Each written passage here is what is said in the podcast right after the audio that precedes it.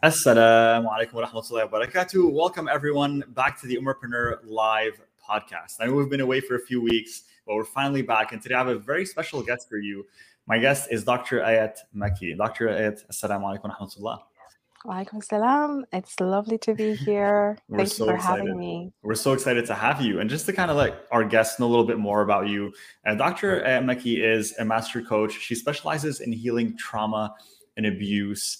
And she uses a few different methodologies. Among them is neurolinguistic programming, which is NLP, and theta healing, also known as energy healing as well. And she's helped her clients with issues such as overcoming toxic relationships, phobias, panic attacks, anxiety, uh, general self-doubt and helplessness, and so many other uh, other things, mashallah. And so on this episode today, I'm bringing her on because I want to talk about the topic of conquering your limiting beliefs, a topic that is so important for us as entrepreneurs, how to build up our self-confidence so we can excel in our business and reach the goals that we desire, inshallah. So I'm really excited to dive into this conversation with you, and I'm sure that's going to be extremely valuable for our listeners as well. So welcome to the podcast. Thank you for having me. I'm really excited too, and I I really look forward to chatting with you and hopefully shedding some light for your viewership, inshallah. Inshallah, definitely. And uh, the best place to start, and this is where we like to start with every guest, is if you can share with us the story behind what inspired you to become an entrepreneur. So, what started it all for you in the first place? Right. Okay. So so if I go back, my training and my education was to be to become a medical doctor, which I did. And I wasn't necessarily, I didn't have the entrepreneurial bug at that time at all. I was just focused on my studies on, and on this journey of becoming a medical doctor, which takes years and years and years. And when I started working as a medical doctor, I found joy. The most joy I had was when I was teaching my peers. Mm, I we had a, uh continuing medical education, a CME sy- system where every doctor would present something um, about you know the the the cases that we were uh, seeing or like any particular disease, and I just found my myself always being a um, a volunteer for that. Like I just keep saying, okay, I want to be, I want to be, I want to present, I want to present, and I and I just loved it. I mm, loved it. And even in medical school, uh, I used to be the the person who took the notes and then did small study groups and found myself again explaining things. So I've always been very very passionate about education and and and teaching. So mm, a couple of years in, I decided that this was not for me because I also am an empath. And I found it really, really hard to continue to watch suffering and give symptomatic treatment most of the time. I'm not dissing, you know, the me- the allopathic or the medical field at all, but I'm just, mm, you know, for me as an empath, it was really difficult to just keep watching people suffer and not really and sometimes you know that feeling of helplessness. So i mm, know exactly how that feels um, as a medical doctor um, and so i started looking at where can i teach and still have my medical um, uh, experience validated and use that in my teaching. So i became a trainer uh, in resuscitation. And I it was perfect for me because um, I was training medical uh, uh, professionals and I was still teaching. So it was kind of like the perfect marriage, uh, mm, so to speak. And I did that for uh, for like close to 10 years. And then uh, the career that I loved so much and that I excelled in, and I've kind of reached the to- the the the top level of it. Let's say, like I there mhm, was no more to aspire uh, to in that field anymore, and I then found myself out of a job. So that's the mm, true story. I found myself. I was laid off. Um, long story short, I was laid off because there was some, you know, there was there was an issue, uh, not with me, but with the leadership in the company. Anyway, uh, long story short, I like I did end up suing that, suing them and winning, mm, uh, because it was an unfair dismissal. But during that time, I really felt like that's all I wanted to do. Mm. And I remember I have a, a, group in Abu Dhabi called the Abu Dhabi Sisterhood and Women Empowerment Group. We've got over a thousand members, and we meet in person uh, and online. And that group I started in 2015, in May 2015, because I I felt like as expats in Abu Dhabi, because I'm I'm from Sudan, I'm an expat living uh, in Abu Dhabi. As expats in Abu Dhabi, especially women, it can be hard to cultivate relationships, to find like-minded people, and it can be lonely. And I knew that at that time, businesses were starting to come on board, like female uh, uh, or women-led businesses and women entrepreneurs. And I wanted them to have this. It's completely free, by the way. So they're like, I wanted them to have this space where they can come and you know show us their products and sell to mm. us and advertise and also connect with other like-minded women.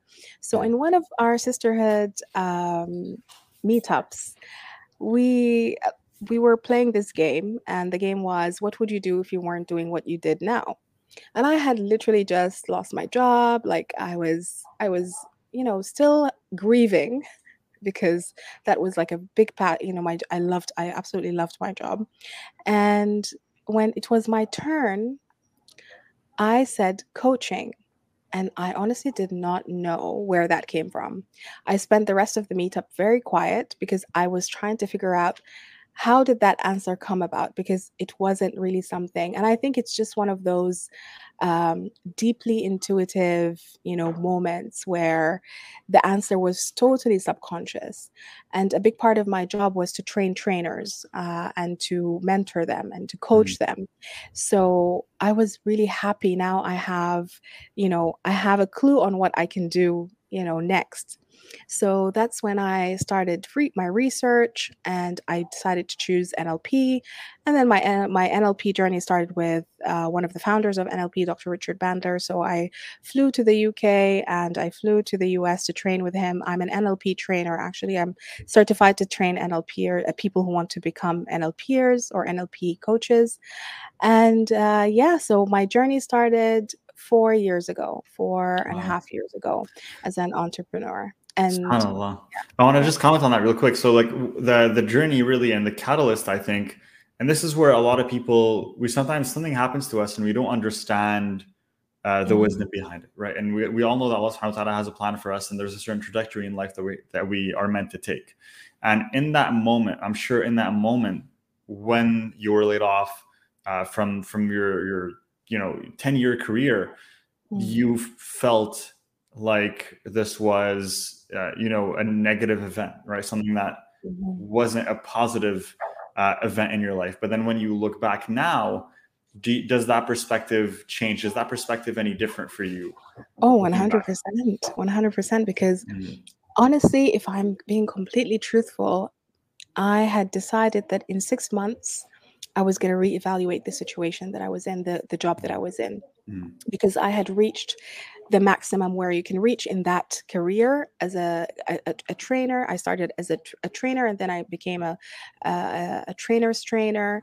And there was, you know, that was it for me, so to speak, in that career. So I was questioning it already. And I think, you know, I just received the, you know, the right kick at the right time that, you know, to just like, okay, so it's, it's, my time is up in that world. And, um, and I needed to just I needed to go and pursue other things. And I did start another business while while mm-hmm. um, I'm not someone who can sit uh, still or do nothing. So I did start another business. It's a doll business. It's a nesting doll business, and mm-hmm. that's a completely other story.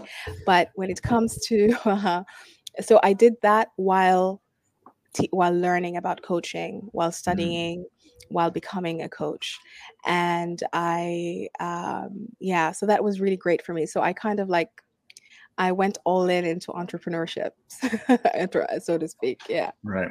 I love it. Yeah. so did you always feel like you had an uh, a knack for uh, like a lot of people ask like you know is there do you feel like you're born an entrepreneur or can you become an entrepreneur as and did you did you feel like you had something within you that stood out or that uh, that really made mm. you feel like you know I I, I'm meant for a little bit more than this, or I don't I, I don't feel like I'm really within my zone when you were at your job, or did it just did you just kind of gravitate to it and then you realized, oh wow, I'm really this is this is where I belong?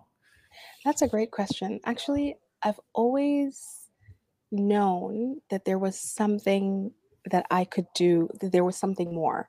That and I come from a family, my mom especially has always told us, you know, that like I have five we're five um um five in total, like three girls and two boys, and I'm the eldest. hmm And my mom has always encouraged us to pursue things that are not necessarily um, the norm or to go for something if we believe in it and and my dad also like he was very supportive he's a medical doctor and you can imagine the shock of everybody when i said like i no longer want to be a doctor but but i've always felt like yeah there was something about me i you know i can almost say that there was something special. I connected with people easily. People were able to trust me with you know their lives from a very long time even before from way before uh, i became a coach. They trust me with their uh, stories they come to me for advice and that i- and and i i noticed that it was actually people who were in their 70s as well as people in their who were like teenagers you know hmm um so i did know that there was something different about me i just wasn't sure what it was and the journey of coaching when i became a coach i became a coach because i wanted to do it for me because I needed to understand how the human mind works. And I hmm wanted to understand how I can, you know, um, get through the hardships of life because I did experience hardship in my life. And there were moments where I didn't know what, what I could do. So the only solution for me was to suppress emotion hmm and just bottle everything in and keep going. And coaching gave me tools to sh- and showed me how to work with myself so that I no longer needed to suppress my emotions and I can actually um, release in a very healthy way and uh, cope with everything in a more healthy way. hmm I love that. And so now you're trying to bring that knowledge, and obviously you've also studied a lot and done a lot of education education yourself, or gone through a Mhm. lot of education yourself to try to help your clients at a high level are going through you know moments like this, or even moments that are much harder than this, including trauma um, and abuse. And so I want to I want to ask you a little bit about that. So what is it specifically that you know motivated you or inspired you to go and focus on that field of really helping people heal? Mm. um, within the fields of trauma or abuse, right? Which is sometimes a bit of a difficult topic to even get into. I didn't choose it, it chose me. When I started my coaching business um, four years ago, the initial clients that were drawn to me were clients who were who, who have survived deep trauma mhm, And I think, you know, in this world, we are given opportunities where we can look at ourselves through helping other people. And I was going through my own um, my own trauma, my own um, toxic relationships, my own struggles when I received those clients. And obviously, if that was going on internally with me, based on the law of attraction, I attracted these clients because, and not because, you know, I was, not necessarily because I was um, uh, like projecting misery, but because it's for my highest good and because I needed to learn through helping them how to help myself. Because mm, initially, the journey of the coach, and this is something that is not necessarily spoken about a lot we become coaches because we're looking for an answer. We're looking to help ourselves. And through doing that, we learn that every client we coach is going to teach us something about our own struggles. mm, And we don't have to be uh, there or have it all figured out in order to help others because when people start in the field of any any any field that is of service to others when people begin there they're trying to solve a problem that they already have within mm-hmm. themselves mm-hmm. and it's okay it doesn't make me it doesn't make me or anyone else less of a coach if they are struggling because we're all humans and we're all gonna experience some sort of struggle in our lives but yeah these clients were were drawn to me and through coaching them and helping them i i started to educate myself more because i was a, co- a client chooses the coach Mm-hmm. The coach doesn't necessarily choose the client initially. So I felt this huge responsibility that I needed to know everything about these situations in order to help those clients. Right. And that's where I got into the field of learning and educating myself about trauma.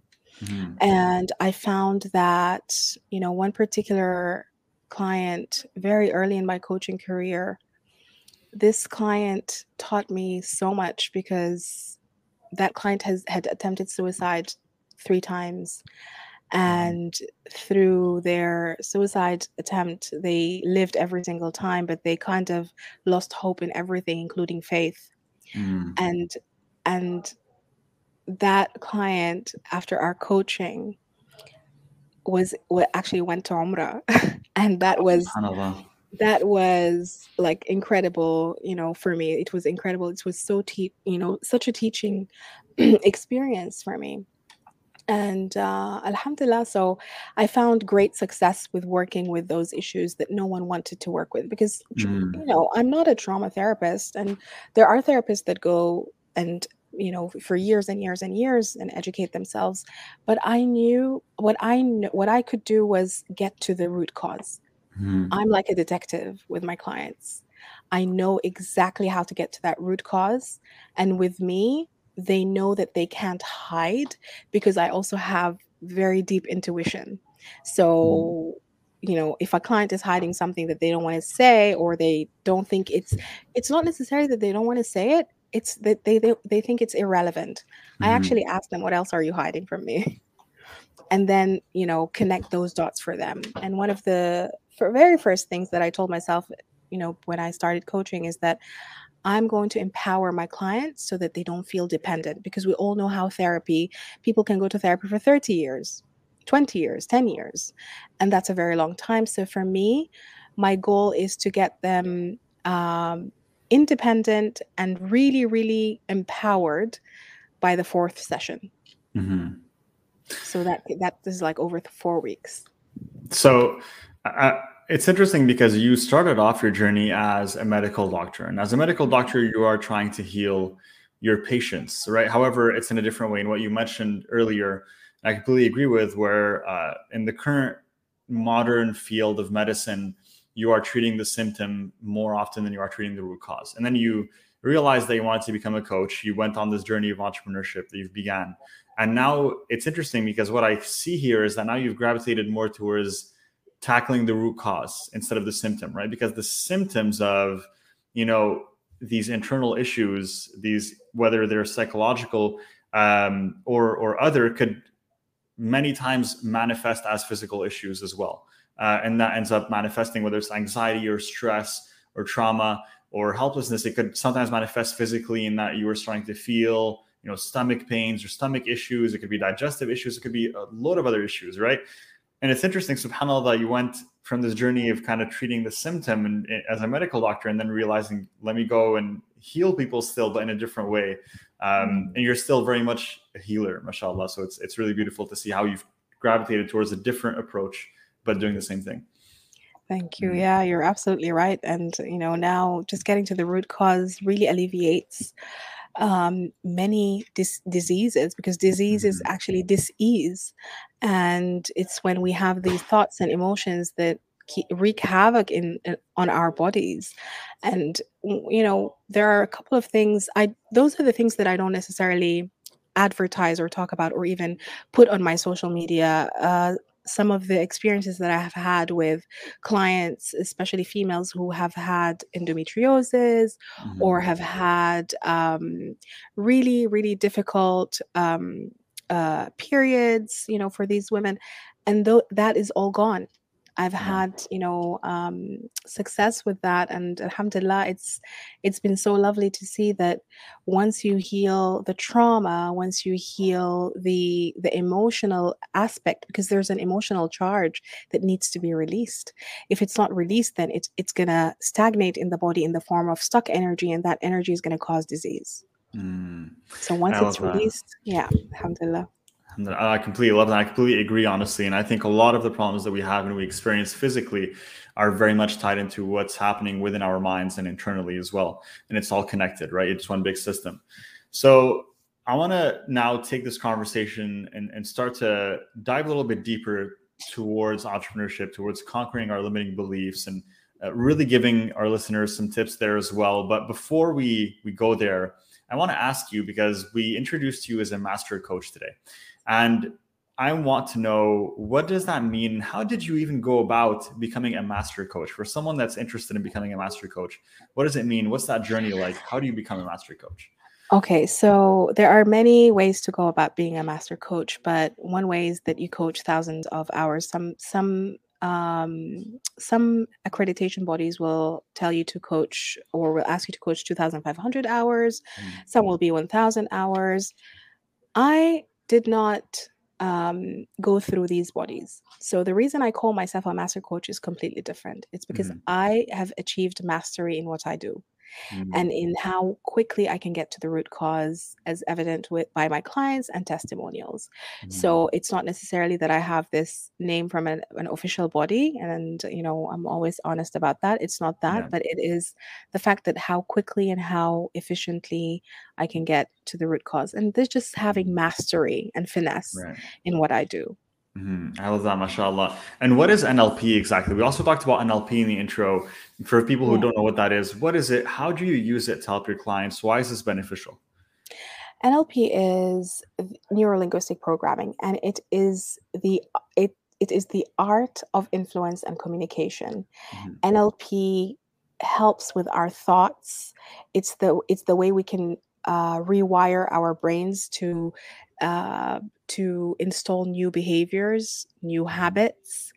It is how we can get rid of phobias, and it's all done through language and starting new neural networks in the brain and that is done by um, by hypnosis because as an nlper uh, you get certified in a, a- as a uh, as a um, not a hypnotherapist but a hypnotist so you can use hypnosis uh, to let the patient uh, the sorry not the patient the client let the Mhm. client completely relax and get to the root of that issue Mhm. in NLP, phobia is treated within seven minutes. It's Mhm. very quick, it's really fast.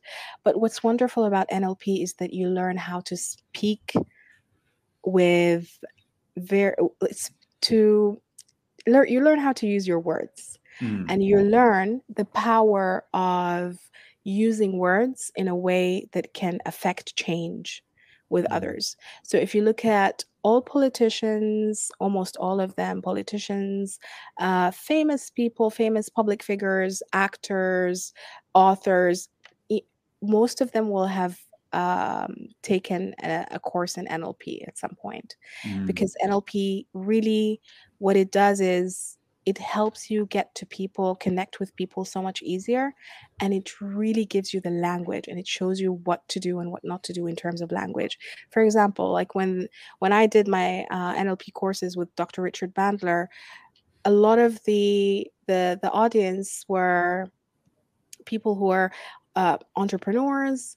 Uh, there were there were people in the media industry. There were lawyers there, uh, because you also learn how to read the body and the Mhm. body language and how to even read uh, verbal like the eye cues and the you know where the patient where the client's eyes go is how you can know whether they're truthful or lying obviously it's this is a very big blanket statement because you know there will always be exceptions to rules but uh, NLP really is the art of influence. That's how I Mm. like to refer to it. It's the art of influence, and it teaches you how to connect and develop rapport very quickly with the client that you're working with. And one field that is really fond of NLP is uh, human resources. They are they love take coming and doing NLP courses because it really helps them with managing employees. Mm. Yeah, so there's oh, a, amazing. Yeah. So I, I I'm very curious about it now. And so, would, would you recommend for someone who's aspiring to be a coach or an entrepreneur? Do you think it's useful for them to take an NLP course at some point? I recommend everyone take NLP, and there's an organization called NLP for Kids this is they they're trying so hard to bring NLP to schools. Mm. I think everyone can benefit from doing an NLP course. Uh, it's two levels. There's a practitioner and a master practitioner, mm. and then the the third level is trainer if you want to. So with practitioner and master practitioner, you learn so much about communication and even sales. So sales very big sales companies or companies that have big brands or um, you know really well-known companies around the world they send their employees to do nlp courses because they teach them how to sell because mm. with nlp it's so easy to focus on you know literally like finding out what the person in front of you needs and just give it to them mm-hmm. and you can mm-hmm. sell them a product or a service through that so as a coach doing an NLP course equips you with everything you need, not only to actually help and support your client, but also how to become an a, like a, an entrepreneur. Mm-hmm. especially with the language like that's the to me the language i am i love that aspect of NLP is you know the language and how you can use language to really really affect change with uh, clients.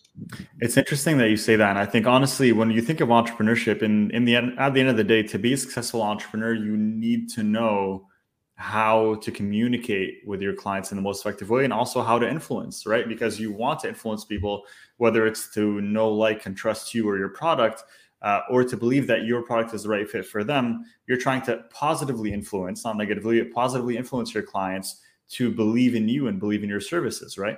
And so mm-hmm. it is such an important, and crucial skill for entrepreneurs. So I, I appreciate that you uh, are talking about this, and I'm, i hope this is valuable for our listeners as well. If you're listening to this and you're curious about NLP, check it out and uh, look into it. It could be beneficial for your journey. And um, to continue along this vein, you speak often of uh, limiting beliefs on your Instagram. And uh, for those of you who don't follow Dr. Ayat on Instagram, go ahead and give her a follow. Uh, it's Dr. Ayat Mekki. Okay, we're going to drop a link in the episode show notes, also at the end of the episode as well. Uh, but go ahead and give her a follow on her Instagram. And she uh, talks a lot about overcoming self doubt, about trauma, about anxiety, about all kinds of amazing topics. And among them is limiting beliefs, which I want to focus on today. Why is it important for us to pinpoint and overcome limiting beliefs? Why is that even an important concept to understand as entrepreneurs? Okay, yeah. So that's a really good question. And to to talk about limiting beliefs, we need to define them first. Mm. So a limiting belief is a belief that we have that we've used, utilized in our life. Like let's say one of the beliefs that I had, and I truly, truly believed it, is that when I'm very, very close to my goal, something's gonna go wrong. Mm. And I took that something going wrong as a positive sign that okay i'm close right. but at some you know like after some time that becomes exhausting because i really like just don't want to have any struggle like i want to go and be able to move smoothly and not predict something going wrong or the other shoe dropping mm-hmm. and that belief it serves me because it made me very very persistent so, a limiting belief is something that will serve you. It will be very, very useful for some for some part of your life. It could take years and years for a, a belief to become limiting, but this belief serves you. It could give you uh, patience, persistence, uh, perseverance. Um, maybe it's a belief that gives you um, patience. Whatever it is, you mm-hmm. you actually benefited from it. Okay. And then at some point, you become frustrated by it and that's when it becomes limiting. Mm-hmm. because instead of for, for me instead of like just really visualizing something going really smoothly i've always predicted that something's going to go off and that's when i know that that is going to work out.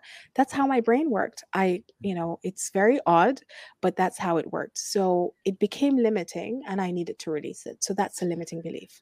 Can you give us an example uh you know of of yourself working with clients of a limiting belief that you see a lot of entrepreneurs having maybe or something you know yes. that you see is pretty common in your clients um, with my clients who are entrepreneurs or you know businessmen and women one of the things is procrastination mm. and that's a big one for anyone and not necessarily just businessmen or entrepreneurs or businesswomen yeah.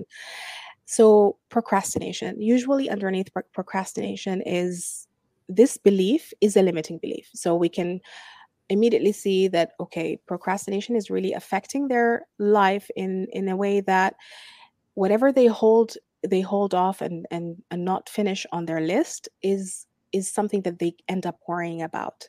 They worry about it it becomes stressful and then there's a lot of pressure to get it done in a specific amount of time. Mm-hmm. so when it that so it clearly became limiting.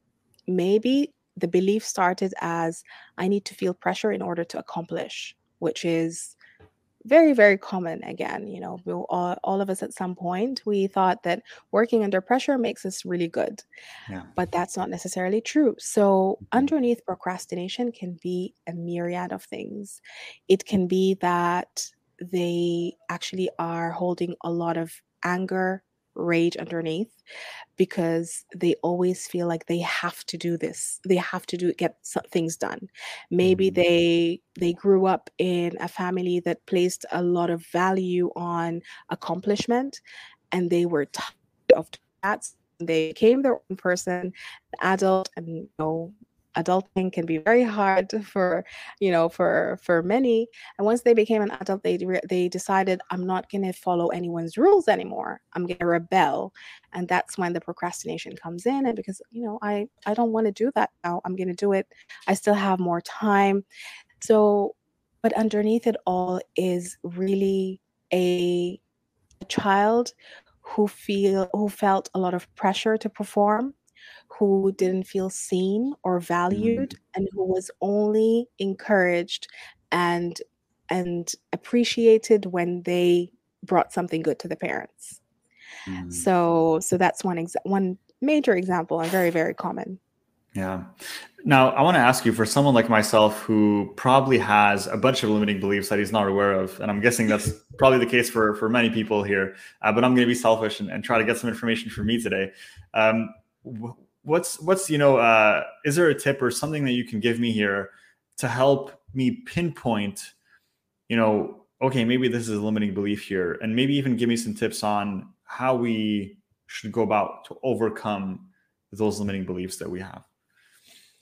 So here i think what would be helpful is to look at the things that keep recurring that that kind of frustrate us or we don't necessarily like. Um, so let's take the example of procrastination again. If i keep repeating this then i need to look at why do i do it? I just ask myself and this is the this is the this is the one thing that i would love everybody to take away from today whether it's a pain in the body whether it's a a feeling or like a heaviness close your eyes and just put one hand on your heart or your chest area one hand on your belly close your eyes repeat to yourself i am safe I am safe three times and then ask yourself how am I feeling? What is the feeling? Mm. If it's an if it's a, if it's a sensation in the body, what is the sensation telling me? Because our bodies speak to us. Our bodies really speak to us all the time. And this is how you actually get to know what's going on. So if you let's say uh, procrastination causes pressure in the chest. Let's say that it started with pressure in the chest or like this really this frustration. So I ask myself, so what is going on? What am I frustrated about? And it's because every single time I have to wait until the last minute to get things done. Mm. So where did I first experience it, experience this? Just asking yourself in a moment of complete calmness where and when did I experience this for the first time? And 100% of the time, it's going to be in childhood mm-hmm. because we never start as these adults who have these limiting beliefs. The all of the programs that we have have started in childhood until the age of seven because until the age of seven from zero to seven even in the womb we are in a theta wave and we are programmable. We're like a a our brains are completely programmable by the by everything we hear, see, and feel around us. Mm-hmm. It doesn't even have to be verbal or spoken. So trace, become a detective, become curious about yourself. Instead of looking outward for an answer, look inwards and you know perhaps you pray on it perhaps you ask you know allah inspire me i one thing that i love doing with my clients is that just connecting all these dots to spirituality mm-hmm. and i mm. work with you know with um you know all clients like muslims and non-muslims and i always connect it to your higher power your higher power allah can give you the answer if you decide that you want to see it if you mm. decide that you're ready to hear it and see it it's going to come and it's going to be very very clear so just ask you know allah show me when did this first start when did that when did this feeling start because i really want to release it i don't mm. want to get rid of it because getting rid of something implies that this is something that is bad and immediately your body goes into protecting you and not allowing you to release that emotion. But if you think of it as something that is a part of you that has served its purpose and is now ready to be freed, then your body is going to be very, your brain is going to be very, very cooperative with you. Hmm. So, with what you're saying here, it's got me thinking because right now we do live uh, in an age of, of very constant distraction, right? And everything that we have available to us is pretty much instant. And so whenever we need that distraction, we have it available, whether it's through our phones, through our computers, through television, through the internet, anything at all. Uh, everything's instantaneous.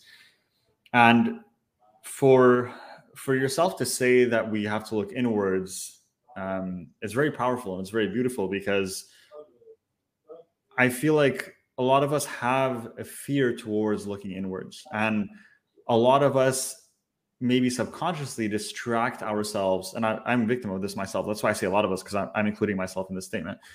We just we tend to sometimes distract ourselves with the outward because that's easier than taking the time to pause and face the inward because sometimes it's a little bit scary and you don't know what you're going to find and so a lot of times we'd rather just ignore it have you ever seen that before would you agree with that I was that person. Of course. of course. All of us are afraid to look inward because we were never shown how to. We mm. don't know if we are going to like the person we see inside or not. We don't know if our identity that we've identified with our whole lives till this moment is going to change and shift after we discover what we discover. Of course, it's one of the most uh, rational fears ever in my opinion, to be scared of looking inward initially because you don't know what you might find. And if you find it, will I still like myself?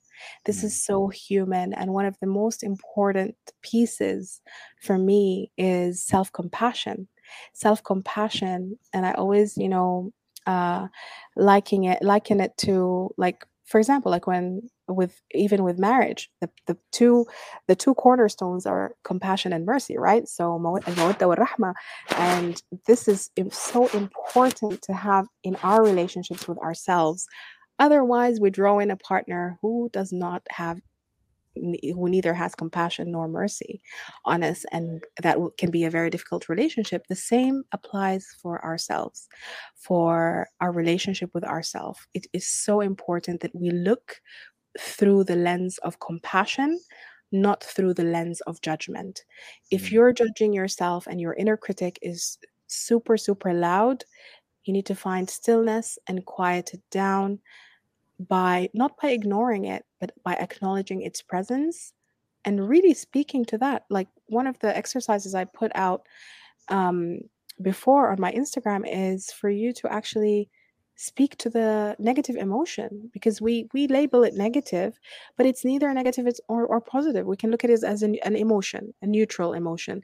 So even if it's sadness so we look at sadness and say sadness i acknowledge your presence but i would really love to move from this you know moment can i can I reconvene with you later when I'm home? Because right now I'm in the office working. Right now I'm doing this podcast and I don't have the time. But as soon as I go home, I'm going to sit with you and really find out what's going on. Or if you have the opportunity, you just say, sadness, I really would love to move on from this from this um, emotion. What do you need from me? Because it is your inner child crying for help. Mm. Any emotion that is triggered within us is our inner child seeking us out, really just nudging us because there's something off.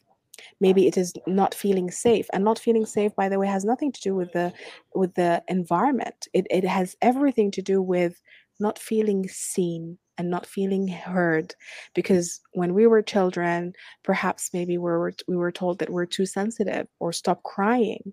So our emotions are trapped inside of our bodies and by the way this is little trauma. Little trauma is accumulative trauma so it's it's trauma that happens over and over and over and over again that we don't even think about as adults. We don't think about all the times that we really would love would have we really needed someone to be there with us but we mm-hmm. didn't you know trauma what is trauma? Trauma is going through a hard experience without having support. That's when it becomes trauma. But mm. emotions are normal. It's normal to go through emotions. If we face uh, you know um, if we face really hard times we're going to cry we're going to be sad and you know we're going to grieve for the loss of loved ones. But when feeling alone with this emotion this is trauma. Mm. Subhanallah, we're touching on so many points. Thank you so much for that. And you, when you're sharing this, I'm just I'm just reflecting on myself and really thinking to myself after this episode, I need to go and take notes again, and I need to apply all of this to my life immediately because uh, this is definitely something that I need to do as well. And I think, you know, for a lot of us, as you mentioned, these are things that we tend to ignore, and we always tend to look at things at a service level, right? Of uh, maybe I'm I'm feeling a certain way, or I'm not motivated today, or I'm you know, feeling a certain sadness. I'm just sad because you know the, something around me is happening or is going wrong.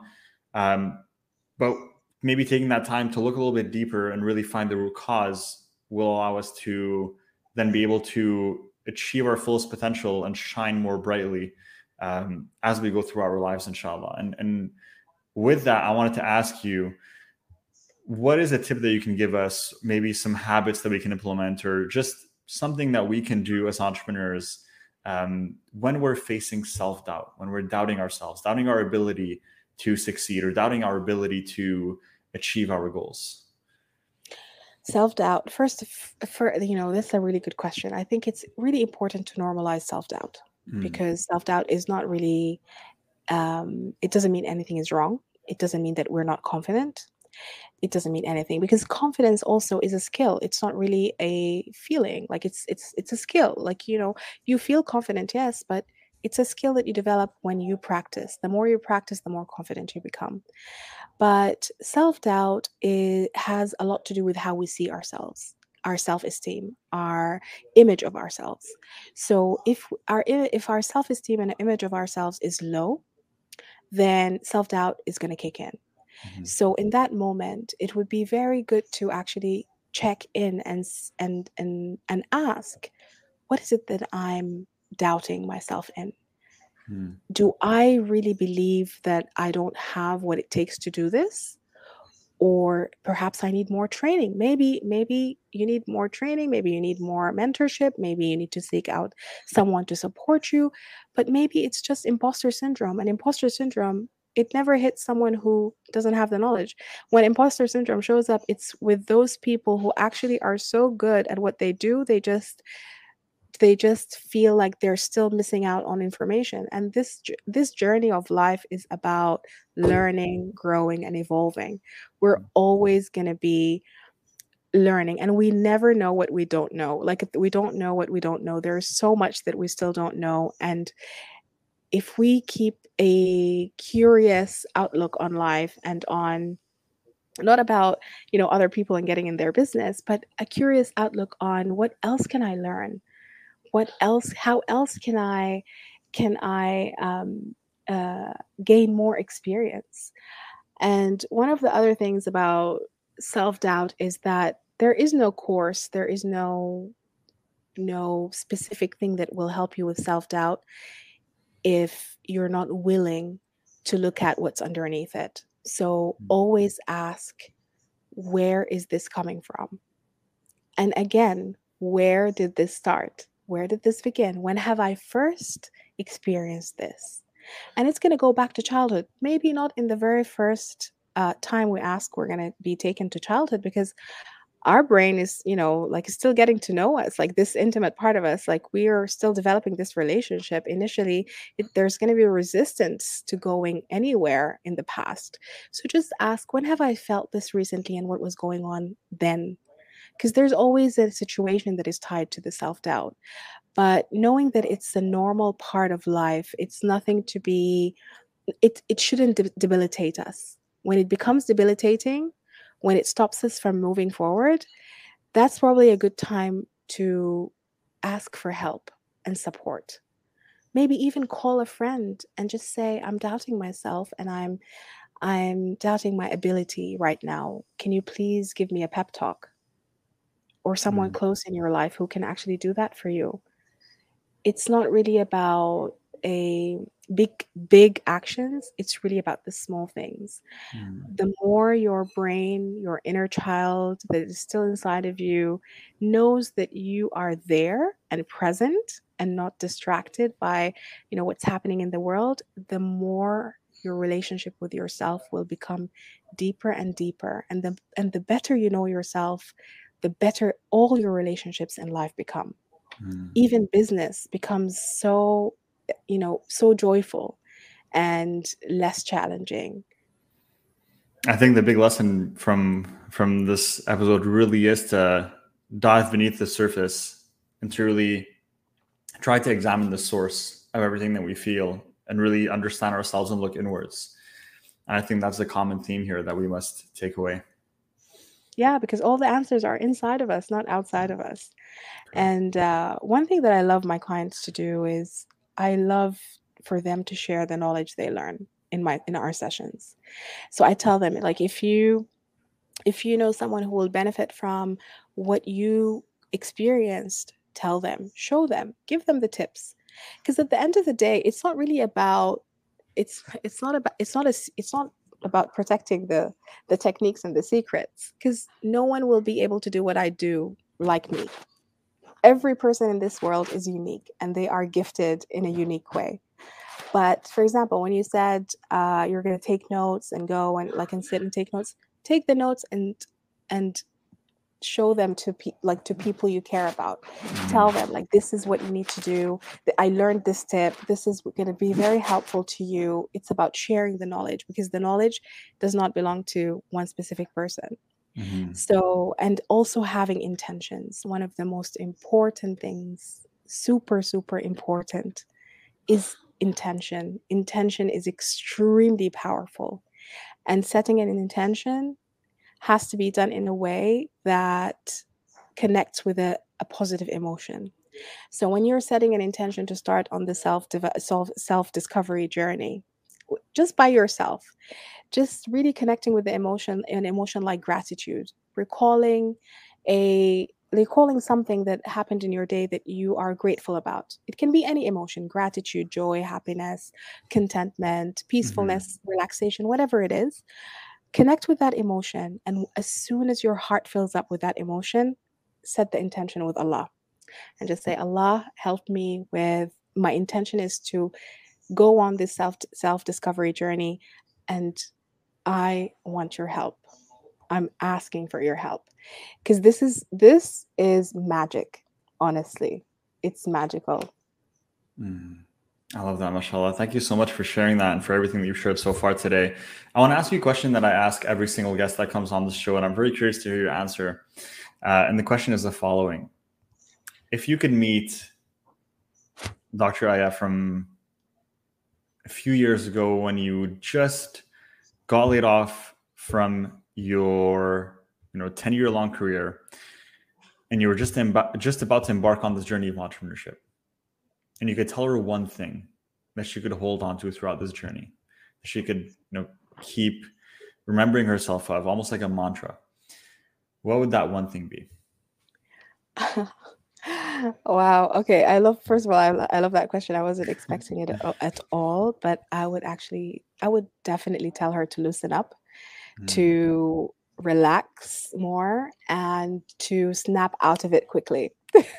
I love that. Why, why would you tell her those things?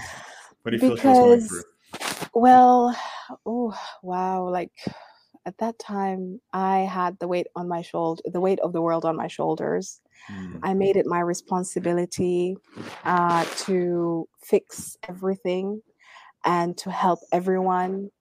I barely had any time for myself. I was going through a really hard time in my personal life and all of it was because i have burdened myself with responsibilities that were not mine. I mm. made myself the you know the the responsible person for so many things that I that aren't even mine. They don't belong to me. So I would definitely tell her to snap out of it. Snap out of it is something that my coach taught taught me actually. And it is not to to ignore something, but it is rather to really hone in on what's going on snap out of it in order to go through the process of clearing it. Mm-hmm. So not staying and dwelling in the emotion that is that ha- that that is holding a negative charge because mm-hmm. that can actually you know that's and also that's the that's where the shaitan will come in and do the waswasa and everything because that's the that's actually you know the most power that you know the, the devil has is to actually whisper into our ears and just tell us to do things. We are mm. far more powerful. So when we snap out of it quicker we get go through the process quicker. So that's why i would say that to her because those words really changed my life from my coach as well. And this is one of the things that i continue to do in you know is to coach with someone. Mm. and it's not necessarily because i look I look up to them and see that they have they're superior to me but no because because I hold the space for so many people and I would love someone to hold the space for me and tell me and talk to me and teach me about my blind spots we all have them Right, definitely. Well, thank you so much for sharing that. I think that advice is something that we can all take to heart, right?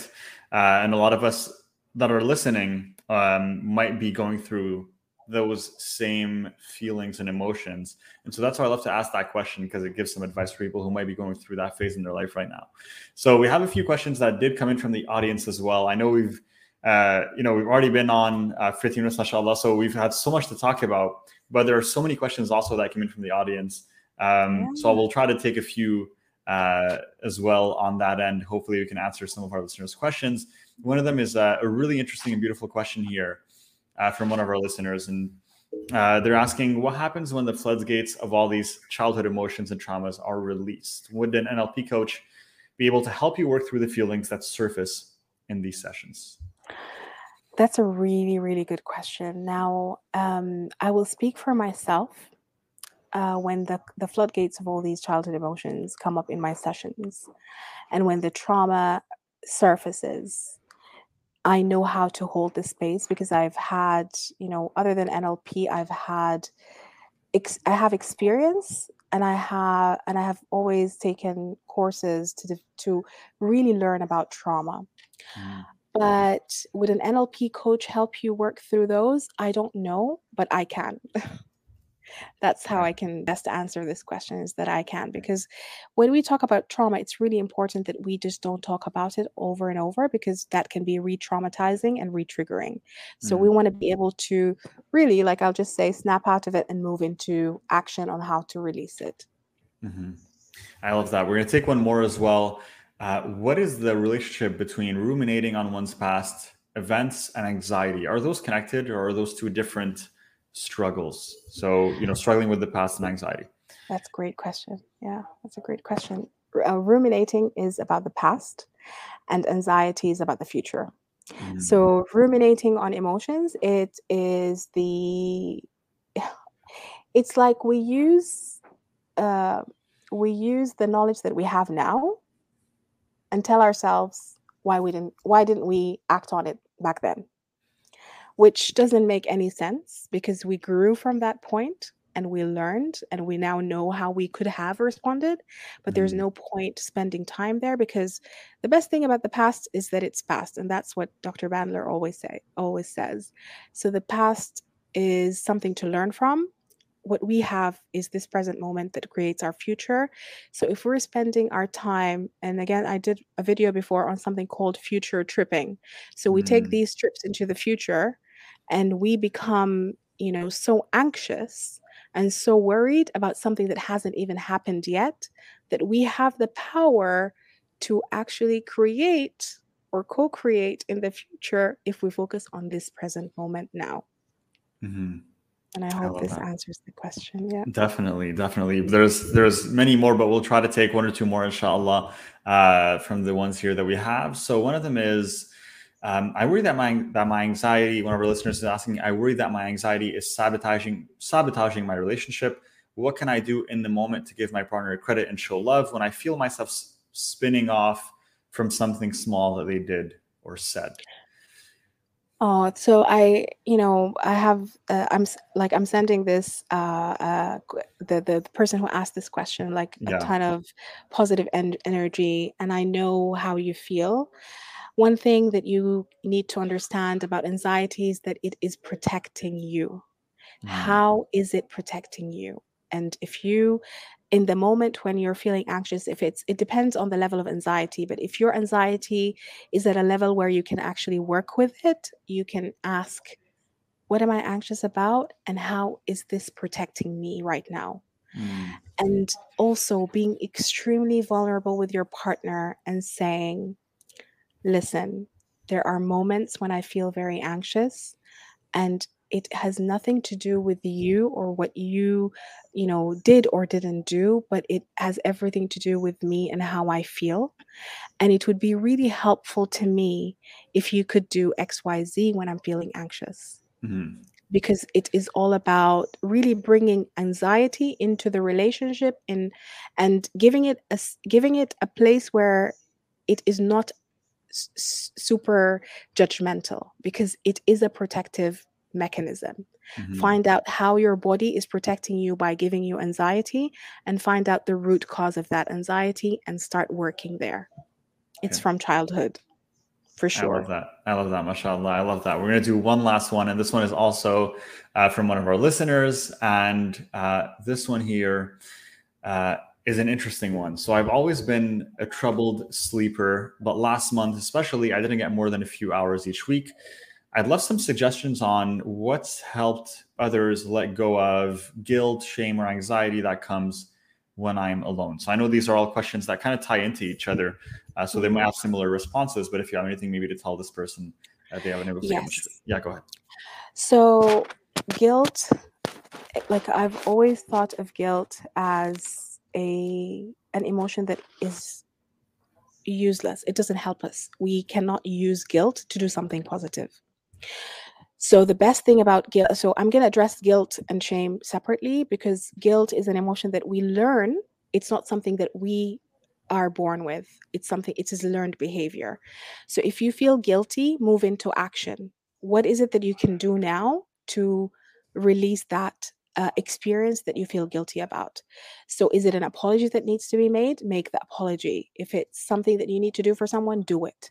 But don't ruminate in the guilt because the guilt is also giving you the the the the uh, impression that you are so powerful that you could have done something else instead Mm, or that you could have prevented this whole situation from happening. If you look at the situation look at it from the lens of what is this situation teaching me? And how how could i how could i have uh, done better so that i can actually do this for the next time? But not in a sense where you're actually punishing yourself and judging yourself. Shame is a universal emotion that most men and women have and shame is again a learned behavior. It is about something that you have done. Shame needs so this depends on how you how shame can be released spiritually by asking allah to forgive and you know to forgive us and repenting really intentionally. But shame is so universal because we get shamed as young children for the least for the like for the littlest things for sometimes very silly things that we don't yet understand. So shame and guilt can you know lead to troubled sleep obviously but work with someone who can release this shame and guilt from you but more importantly work with yourself and god to release it mm. because that's where you need to start anyway and where you need to find out why is this you know happening and it's not it's not useful. Let it go mm. Sister, you've shared so many golden nuggets, so many gems this episode, and there is honestly so much that one can take away from this episode, mashallah. And I've enjoyed it so much, and I myself will be taking away so many notes here. And I want to ask you if someone can connect, wants to connect with you, they want to continue hearing from you, learning from you, where's the best place that they should go? Instagram. I'm most um like I'm always like I'm all all my, all my time is uh, on social media is spent on Instagram. And I'm very happy. Don't think that you have to work with me in order for me to answer your questions. This is what I do every single day. I'm very active in the DMs. Send me a message. I'm responsive. And I promise I'm not going to sell you anything. Uh, it is my pleasure to work with people from all around the world. Alhamdulillah, I have a really busy practice, but I'm also, I love connecting with people, getting to know them. So send me a message, ask me a mm-hmm. question, follow me. I really put, I put a lot of stuff on my stories that is, that seems to be interesting and people like. So follow me and check my stories. And inshallah, I wish everybody healing. I, the more we heal, the more the world heals. 100%. and the more we contribute to heal generations and that's just amazing. 100% so guys the link is on the screen right now instagram.com slash drdr.ayat a-y-a-t dot mekki m-e-k-k-i the link is on screen. If you're listening uh, to the audio version of this podcast then you'll find the episode in the sorry the link in the episode show notes. Um, and Doc, thank you so much. Jazakallah khair for such a wonderful episode and such thank a great conversation. You. We appreciate thank you, you so, much, much for having me. I really, really had so much fun. Thank you so much for having me. And Jazakallah khair for all that you do. And I look forward to, you know, listening to this podcast as well.